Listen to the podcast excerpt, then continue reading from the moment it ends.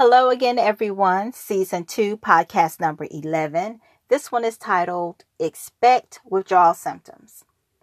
I will say here that I really wish that someone would have set me down once I accepted God as my Savior of my life. I really wish somebody would have set me down and told me these things.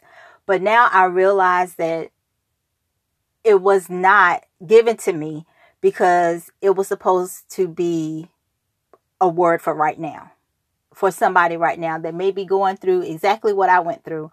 So these are things that I've actually done and still are doing. So I want to put that out there, but I want to let you know that you're not the only one. You're not the only one that seems like you can't get over a, a certain area in your life, like you can't fully transition over to totally living the way God's word and his law say you're supposed to live because I didn't realize that this is a this is a transition and I didn't realize that. I I really thought that once you got saved that that was it because nobody never taught me anything different. So I'm on this podcast now to talk to you about expecting withdrawal symptoms. Expect certain things to happen. And then I'm going to give you some tools to help you to detox from those old ways. So, withdrawal symptoms, my definition is the transition process between your old way of living, motivated by culture and society, to now living by God's word and operating according to his laws and his will for your life. When we accept God as our Savior and ask Him to come into our heart, we begin the transformation process in our heart, but your mind and body needs to come into submission. Sometimes when we go back to our sinful ways or dip and dab in sin, this is a transition process. Because when we get saved, our body doesn't automatically stop doing what we used to do. We must learn God's way of living and be open and willing to be completely changed. It doesn't mean that you're any less saved. It means that you are in a process and you must recognize and acknowledge that. However, this does not give you permission nor a pass to just keep living in sin, doing everything that you want to do, allowing your flesh and your mind to have complete rule over you.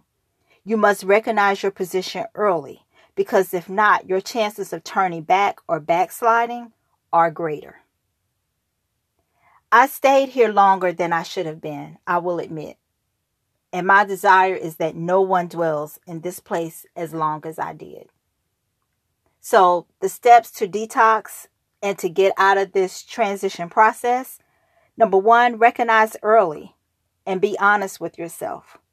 Number two, get some accountability and accept responsibility. Number three, surround yourself with other believers that are bearing fruit. To me, there are two types of believers. There are people that believe. There's a whole lot of people that believe out there. And it's a whole another type of believer that not only believes that, but are bearing fruit. So you can believe all day long, but if you're not bearing fruit with that, as far as I'm concerned, you're not very successful in your walk with Christ. You have to not only be a believer, but you have to also be bearing fruit. Number four, pray, read your word, and fast.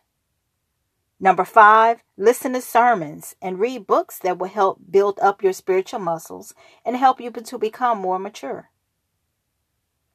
Number six, realize that your church and pastor cannot teach you everything. And it's not their responsibility, it's yours to get the information and knowledge that you need to transform your life. Again, contrary to popular belief, it's not your church's responsibility or your pastor to get the knowledge and information that you need to transform your life. It's your responsibility to get the information to transform your life. Meaning that your church can only get you halfway there. You have to get yourself the rest of the way there. So you need to take responsibility and gather the information and the knowledge that you need to completely transform your life. And number seven, stop condemning yourself and accept that you fell short and ask God for forgiveness. Nobody knows how many times you will press the reset button. Nobody but you and God. So recognize that, hey, I'm not right. I need to get this right. God, please forgive me. Help me to get back on track. Show me what I need to do to get on track. Show me what I need to get rid of. Show me I want to be more like you. Show me what do I need to do. He will help you. He will help you. I know because I have lived it and still living it. He will help you get it right.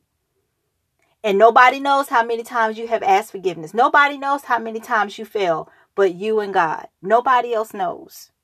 So don't let anybody make you feel bad. Because guess what? They probably have been in the situation more times than they even want to admit. And stop listening to those people who don't matter. Don't listen to those people that don't matter. Sometimes you have to stop listening to your own family members because they really don't matter. They really don't matter. They can't put you in heaven. They can't put you in hell. They really don't matter. So stop listening to them. Please stop listening to people that do not matter. So, there again, that's your seven steps. Number one, recognize early, be honest with yourself. Number two, get some accountability and accept responsibility. Number three, surround yourself with other believers that are bearing fruit.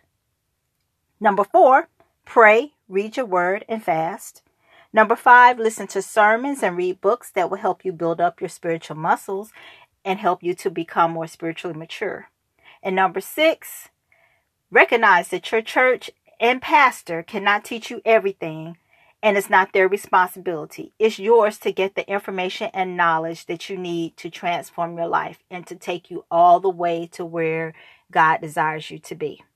And number seven, stop condemning yourself and accept that you fell short and ask God for forgiveness. And remember that nobody knows how many times you have pressed that reset button but you and God. So thank you again for listening. Please share this podcast. And until next time, be blessed.